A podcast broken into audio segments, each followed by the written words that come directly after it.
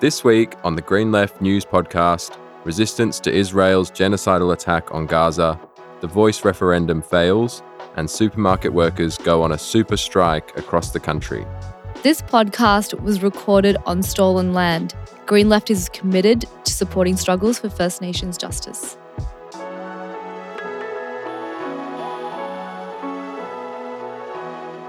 Welcome to the podcast. I'm Isaac Nellist, and today I'm joined by refugee rights activist and Green Left journalist Chloe DS. Welcome.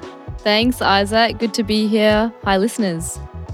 So, our feature story this week is, of course, the brutal bombardment of Gaza and the massacre of thousands of Palestinians by Israel following Hamas's latest attack. And at the time of recording, about 4,000 Palestinians have been killed, including more than 1,000 children and more than 10,000 have been wounded by Israeli strikes. More than a million people have been displaced, and sadly, I'm sure these numbers will have risen by the time you're listening to this. Um, it's hard to fathom the mass destruction and death that Israel is inflicting on Gaza at this time. Hospitals have been bombed, uh, power, food, and water have been cut off, and whole apartment blocks have been turned to rubble. Israel told the whole of northern Gaza, where more than 1 million people live, to evacuate south, and yet has since been launching strikes against people evacuating. These people have nowhere to run, nowhere to go. Gaza has been occupied by Israel for 56 years and has been under permanent blockade for 16 years. It is using Hamas's latest attack as an excuse to unleash a massive genocidal bombing campaign and another land grab. In the midst of all the horror, it has been inspiring to see people around the world protesting in support of Palestine, including thousands taking to the streets across Australia in most major cities. More than 15,000 people marched in um, Melbourne on October 15th, while more than 5,000 defied New South Wales Premier Chris Minns after he attempted to shut down the Gadi Sydney protest on the same day. There has also been a call from Palestinian trades unions for trade unions around the world to take action, including stopping building and transporting weapons to Israel passing motions in solidarity with Palestine and pressuring the government to end military trade and funding to Israel. Yeah, it's good to see that there's pressure coming from many sectors of society around the world. At Green Left, uh, we've started collecting statements from Asian left groups uh, on Palestine, as well as an open letter from Birzeit University in Palestine, uh, which is to international academic institutions. And the Australian Council of Trade Unions has also released a statement calling for an end to the occupation of Palestine. Yeah, of course. And after the rally for uh, the community Speak Out for Palestine, we organized yesterday. I was walking past the state library, and some of the healthcare workers in Melbourne had organized a big protest on the on the steps of the state library. Just in 24 hours, they after the bombing of the hospital in Gaza, they decided that they also need to speak out. Um, so it's just good to see spontaneous actions happening all over the place. And it is great to see unions and other organizations standing up for Palestine. The media and some politicians have been trying to slander the pro Palestine movement as anti Semitic. But protest organizers have made it clear that anti Semitism is not tolerated and is not part of the movement to free Palestine. It has been encouraging to see organizations like Jews Against the Occupation and the Tzedek collective play a central role in the protests. The Anthony Albanese government has shamefully failed to condemn Israel's attacks on Palestine, with the PM and Foreign Minister Penny Wong stating that Israel has the right to defend itself. Meanwhile, governments in Europe have cracked down on pro Palestine protests, including the French government banning them entirely and using water cannons on protesters. The anti Palestine sentiment in many media outlets even led to the killing of a six year old in the US, who, along with his mother, was stabbed multiple times by their landlord simply for being Palestinian. We must resist all attempts to shut down the democratic right to protest and continue the struggle to end Israel's war and occupation of Gaza. Yeah, and as you mentioned earlier, the New South Wales government had attempted to uh, shut down or prevent protests from happening here in Sydney supporting Palestine, as well as uh, Prime Minister Anthony Albanese's comments that the protest should not have gone ahead. Uh, in response to that, the New South Wales Council for Civil Liberties has released an open letter calling for the right to protest to be protected. The letter said today's announcement by police that they are blocking another protest and setting up Operation Shelter is deeply concerning. It's another blow to the right to protest, which has already been savaged in this state. The organisations that have signed this open letter call on the government to publicly affirm their support for the right to non-violent protest as fundamental to freedom of speech, association, and assembly in our state. The letter has been signed by a long list of groups, including the NTU New South Wales Division, Amnesty International Australia, the Australian Centre for International Justice, Public Interest Advocacy Centre, Community Legal Centre Australia, Australian Lawyers for Human Rights, uh, the Australian Democracy Network, and others. Socialist Alliance Sydney released a statement saying it applauds the open letter and stands with the Palestine Action Group, who've been organising the protests here in Gadi, uh, to defend the right to protest and take a stand with the people of Palestine. Uh, the protests that have gone ahead have, have, gone ahead without much trouble from police, uh, luckily, and organisers have called follow up protests that are happening this weekend, although if you're listening, uh, they've probably already happened, unfortunately, so hopefully you were there. Um, but you can find uh, all the details for the upcoming protests for Palestine at the Green Left calendar, which is greenleft.org.au forward slash events, or in the podcast description. I just kind of wanted to just complain about the right to protest being taken away from us. I mean, like, I mean, we know we've seen the appalling response from Albanese, the Albanese government, and the ALP's unwavering support of Israel, and we absolutely condemn that. But when you look, when you just listen to people like Peter Dutton, who basically threatened anyone uh, who attended a Palestine a, a Palestine rally who is on a temporary visa should be deported. I mean, these are the threats that they're making and scaring people into um, not attending protests. And there was actually one international student that I was trying to get to a protest, and she asked me, "Oh, is it going to be peaceful? Because I don't, I'm on a student visa, and I I don't want to get deported." And I had to reassure her that it is peaceful. Um, it, it's a peaceful demonstration. I mean, these liberal democracies like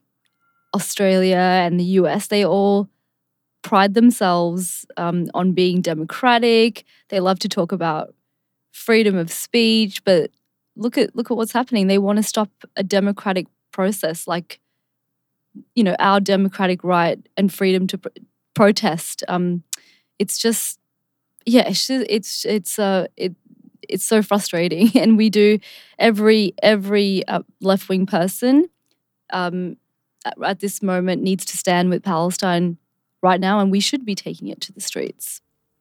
Yeah, one hundred percent, and um, props to all the organisers of, of protests across the country for, you know, doing their best to ensure that these rallies can go ahead despite attempts to to block them um, by governments and police. Uh, so yeah, get to your nearest rally uh, on the Green Left calendar, greenleft.org.au forward slash events.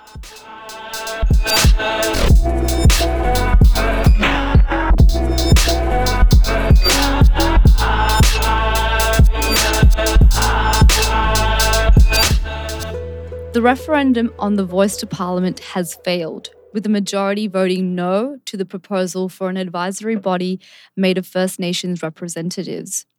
Most First Nations people have rightly felt the result as a slap in the face. The modest proposal for token constitutional recognition and a First Nations advisory body was voted down in every state and territory except the ACT.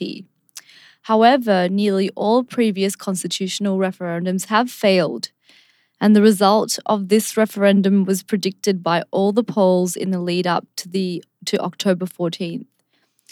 The result should not have been a surprise. The Conservative No campaign played to fear, ignorance, and entrenched racism from the start. Support for the Yes campaign fell despite a multi million dollar campaign from many of the largest corporations. The sadness and anger in First Nations communities after the referendum which in large majority voted yes, is understandable and deserves respect. But as First Nations Senator Lydia Thorpe said after the referendum, the movement needs to look forward.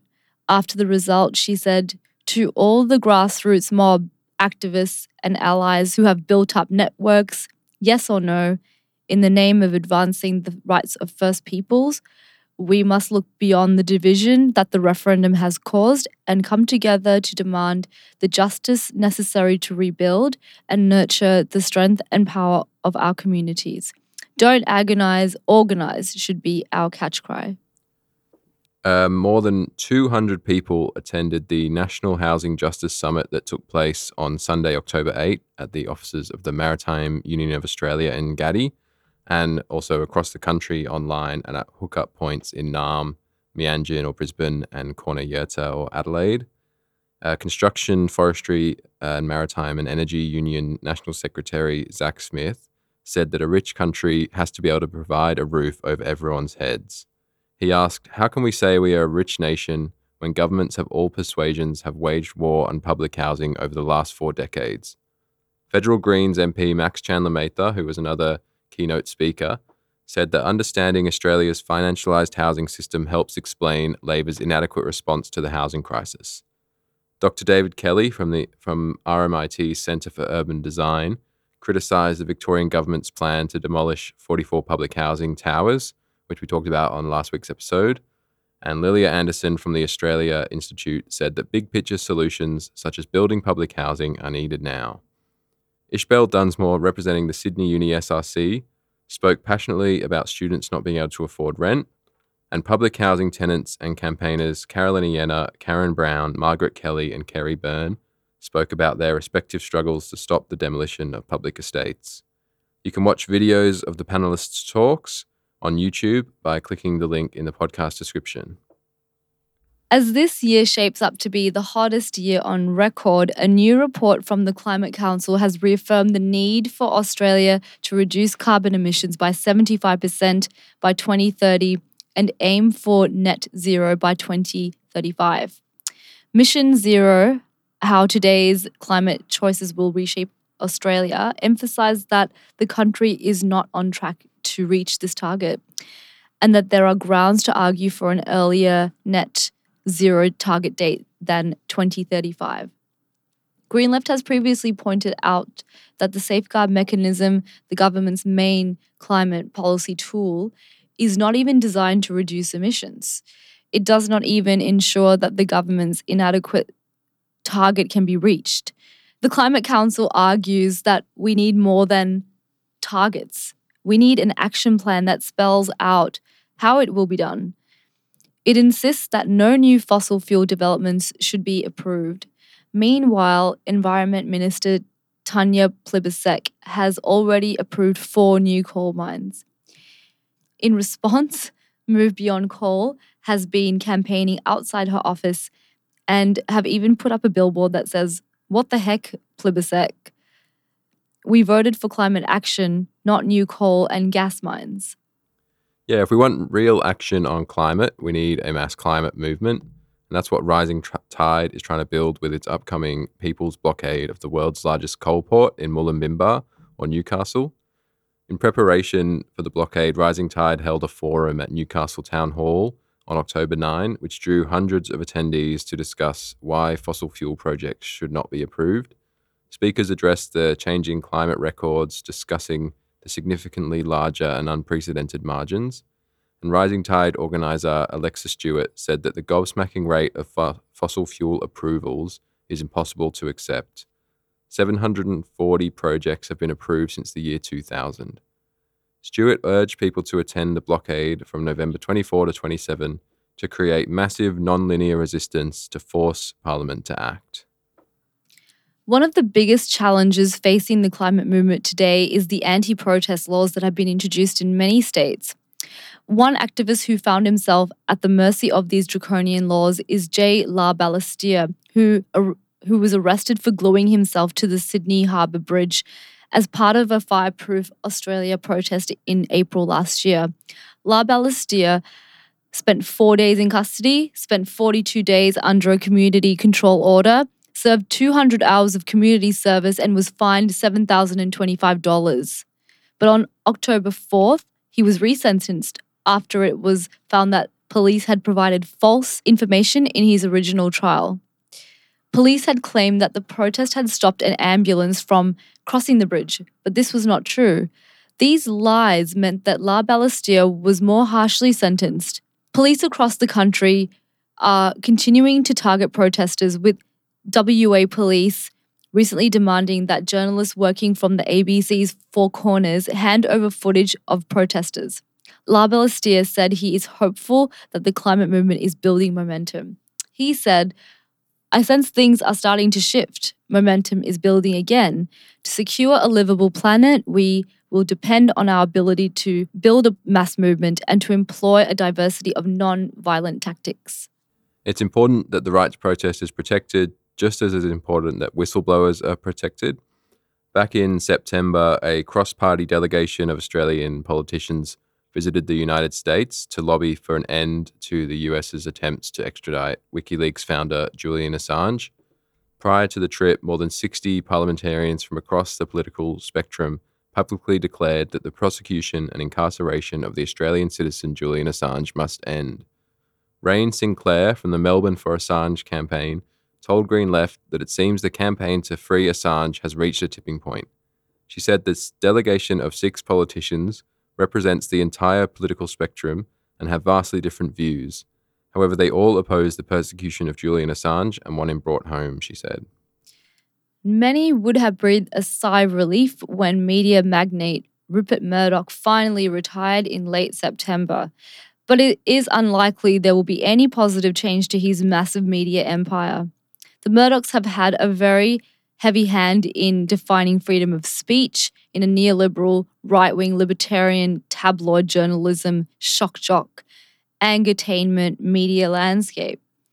Throughout Rupert Murdoch's career, there have been countless scandals, including the phone hacking scandal in London, his support for US President Donald Trump, cheering on Margaret Thatcher's smashing of the miners' union, sacking thousands of journalists and newspaper staff, and enabling all manner of right wing atrocities.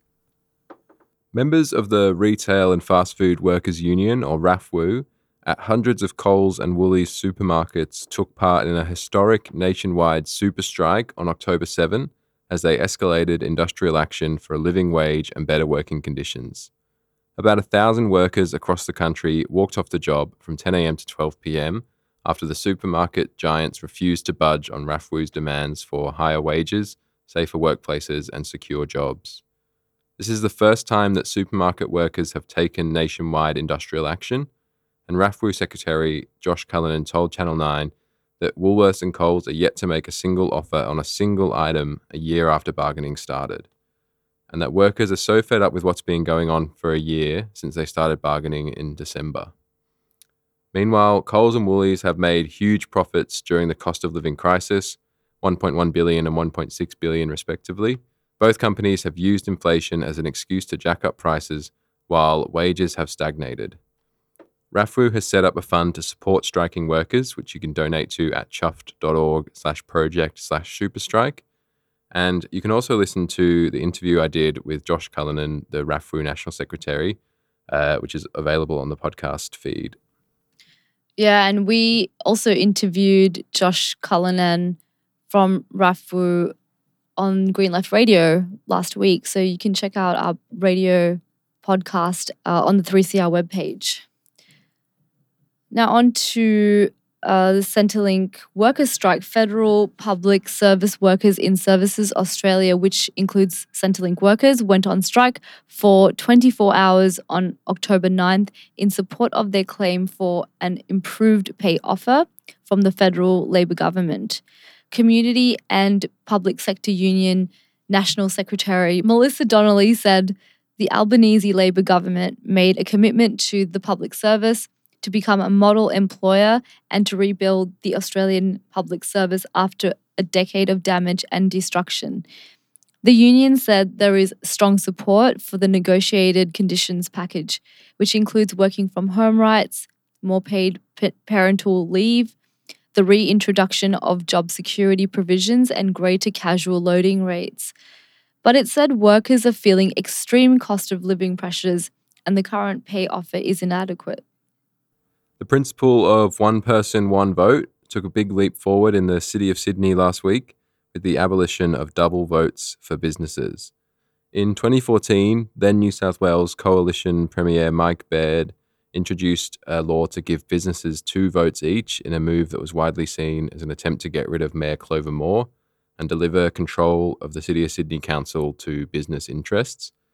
And this anti democratic move was protested strongly at the time, uh, and resentment lingered throughout all the subsequent council elections, with campaigners uh, maintaining the pressure for it to be abolished ever since. And now the double votes have been abolished. Campaigners are pushing for an end to non resident voting completely, which is something that has been achieved in Queensland and Britain. And now let's hear what is happening around the world.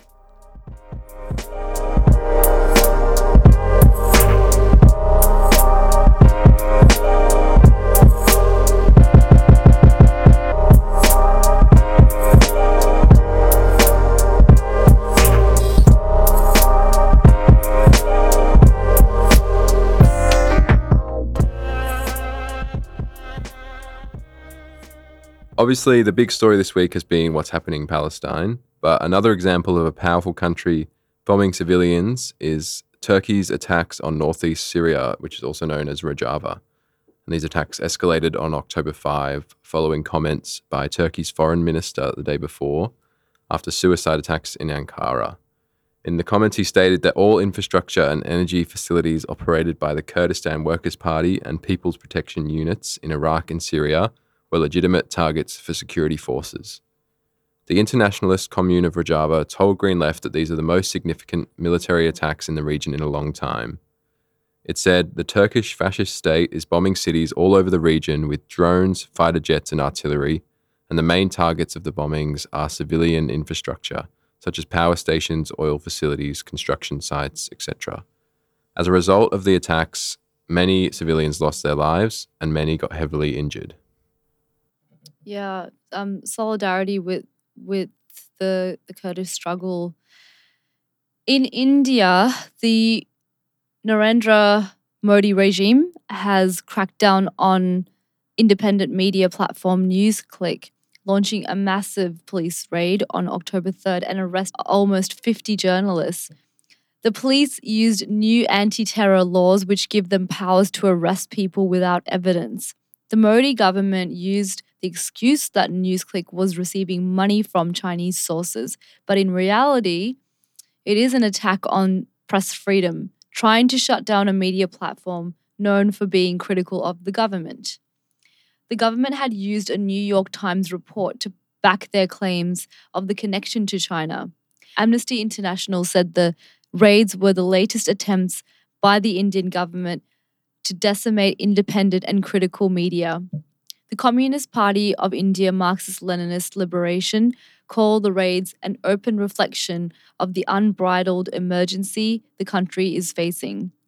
Protests were held across the country by left wing and human rights groups, with prominent author and activist Arundhati Roy speaking at one rally.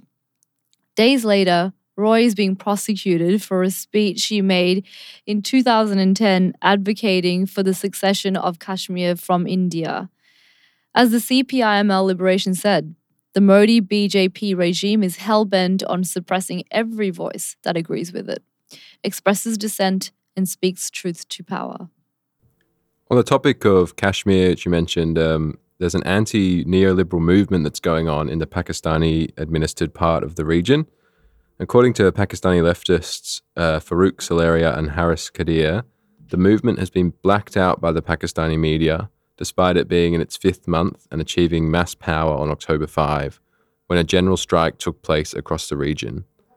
Also, for the second month in a row, the majority of people in major towns are refusing to pay their electricity bills, and the combination of these strikes refusing to pay bills and peaceful mass protests is unnerving the Pakistani administered Jammu and Kashmir government, which rules the region from Pakistan's capital of Islamabad.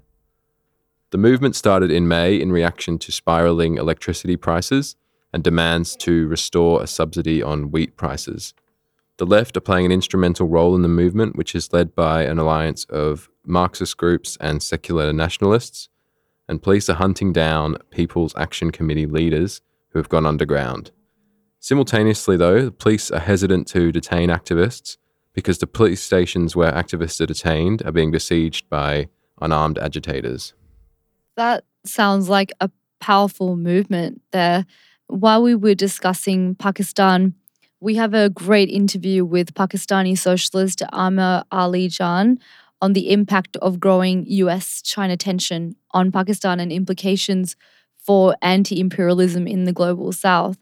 Hakuk Ikalk. Okay.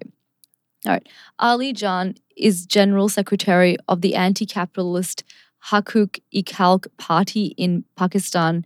You can find the interview on greenleft.org.au as well as a longer version at links.org.au.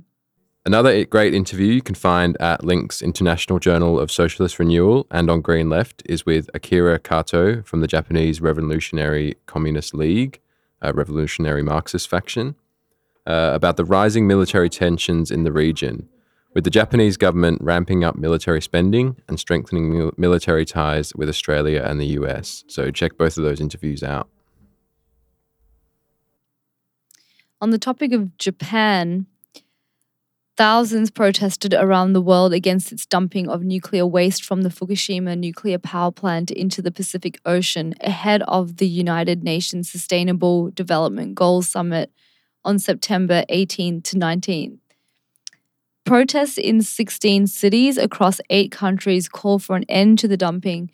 The New York rally delivered the Global People's Joint Statement, signed by more than 2.1 million people around the world to the UN.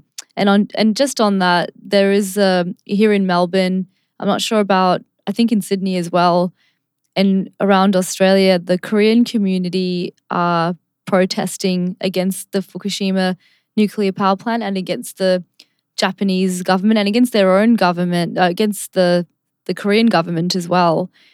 They're saying, I mean, it, it is affecting the people of Korea. They're uh, fishing industries, you know, their food, uh, their lives are at risk. And um, shout out to the Korean comrades who are demonstrating outside the Japanese consulate on Bourke Street. I encourage people to get down and support them.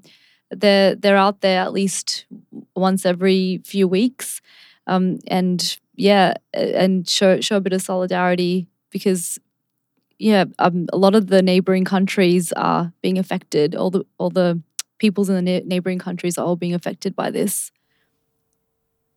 Yeah, it's an important international uh, movement against the uh, dumping of nuclear waste. Uh, meanwhile, in Germany, um, Berlin's grassroots housing movement launched a new campaign on September 26 for a legally binding referendum to expropriate housing from for profit corporate landlords. The launch date marked exactly two years since the previous uh, successful but non binding housing referendum, in which 59% of Berliners voted to expropriate corporate landlords that own 3,000 apartments or more.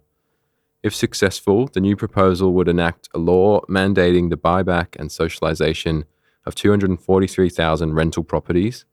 And Carol Peterson, who's been active in the Right to the City, uh, English language working group of the campaign, since 2020 told Green Left that at the time of the first referendum, it was too soon to get the wording of the law right. Um, and the backdrop to the campaign in Berlin's is Berlin's worsening housing crisis, rents rising by 27% this year, making it the second most expensive city in the country, which is having an immense impact on a city where 85% of people are renters. Just six companies own 11% of the apartments in Berlin, and speculation on housing has driven up rents while delivering huge profits for corporate landlords. So we'll be closely following this campaign and perhaps it can provide inspiration for housing activists in Australia. You can read more about all of the stories we talked about today, plus videos, detailed analysis, and book and music reviews at greenleft.org.au.